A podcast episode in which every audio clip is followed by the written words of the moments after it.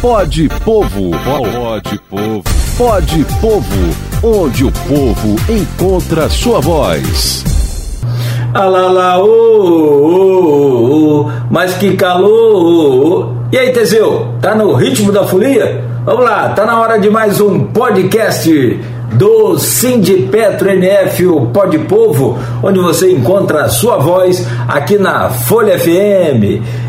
Muita gente causa folia, filho. Quarta-feira de carnaval. E você, Teseu, tá nesse ritmo também? Já tá por conta da folia? Conta tudo aí no Esconde Nada. Bom dia, Teseu Bezerra, aqui nesse Pod Povo. Bom dia, Cláudio. Bom dia a todos os ouvintes da Folha FM. A gente mais aqui um, um dia nesse Pod Povo. E agora em véspera de carnaval, né? Carnaval esse que infelizmente eu não tô no ritmo do pré-carnaval ainda mas com certeza sou um grande admirador e aproveitador desse período. E também gosto do pré-carnaval, não estou por, enfim, conta do trabalho, a gente fica nessa correria, mas a gente está assim, sempre apoiando esse carnaval, que é um incentivo cultural, é um momento em que a economia também deslancha, é, em todos, todos os lugares do Brasil. A gente tem blocos, tem festas é, que são tradicionais em várias cidades do Brasil e aqui também na nossa cidade não poderia ser diferente, né, Cláudio? Então, a gente vai falar um pouco sobre isso. Essa cidade que tem uma mistura é, de vários bloquinhos de pré-carnaval, né, que existem é, e que apesar é, de não levarem esse nome aqui originalmente na cidade como bloquinhos, mas acabam sendo esses bloquinhos, né, que são esses, esses com, com trio elétrico ou na, nas festas de rua mesmo, como é o projeto Morrinhos, que é aqui atrás do Sindicato Petro NF, e que a gente todo ano faz questão de ajudar, de patrocinar, de dar uma, uma contribuição, porque é uma festa do povo, uma festa cultural, e o Sindicato Petro NF sempre está apoiando essas festas, né? E aqui tem uma particularidade também, né? Que a gente tem um carnaval muito forte no farol. Farol de São Tomé, que é tradicional, né? O trio e toda aquela festa, aquela animação. Fiz até um vídeo esses dias, né? Falando, te espero no farol. E o pessoal gostou, ficou rindo de mim, deu minha performance dançando. Mas que sem dúvida é uma festa tradicional da cidade de Campos e que não pode se perder.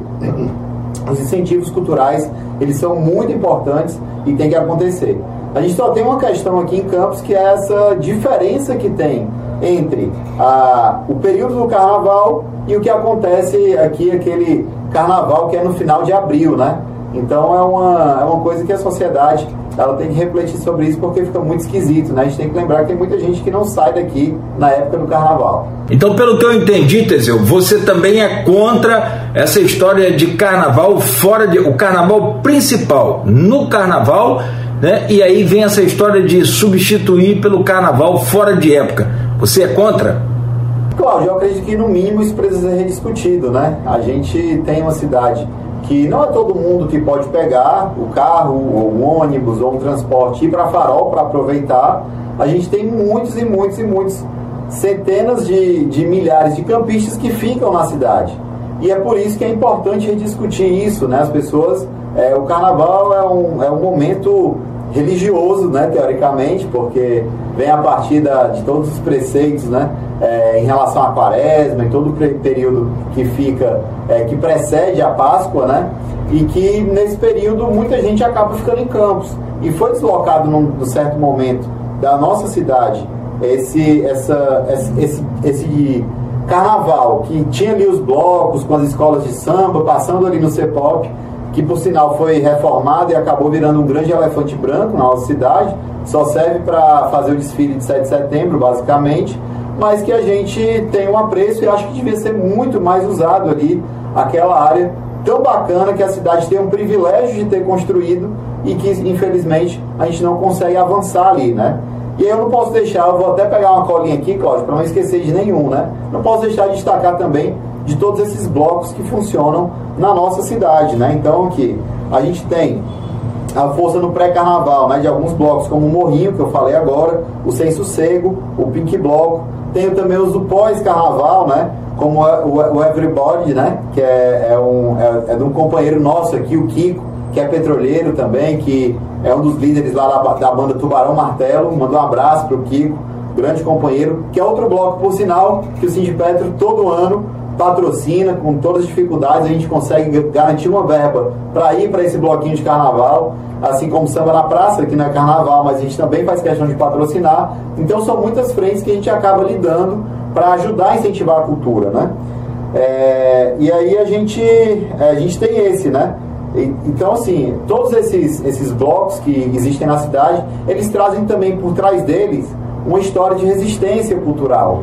Porque não, nem, eles não têm apoio do, dos governos, nem municipal, nem estadual, nem federal, e acabam dependendo da militância de quem já age ali naquele bloco, né, da, da do comprometimento, seja da comunidade local, da escola de samba, ou seja da, da galera que toca ali o Everybody, como é o Tubarão Martelo, enfim. E a gente fica aqui tentando ajudar da forma que dá certo esses blocos que são blocos de resistência.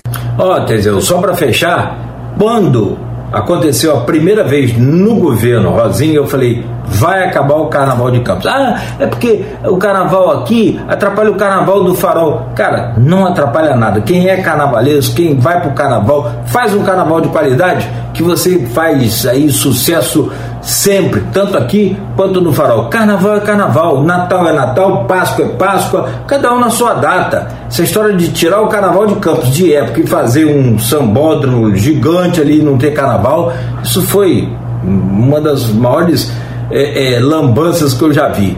Mas tudo tem jeito, né? Precisa conversar, como você disse. Valeu, Teseu. Obrigado por hoje. Até a próxima.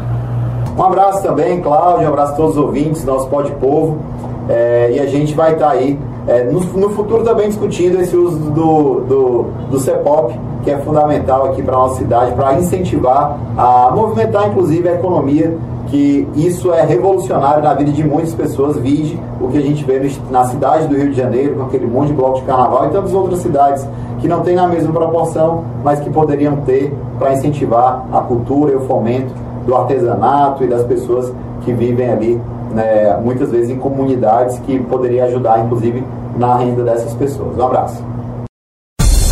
Pode Povo, pode Povo, pode Povo, onde o povo encontra sua voz.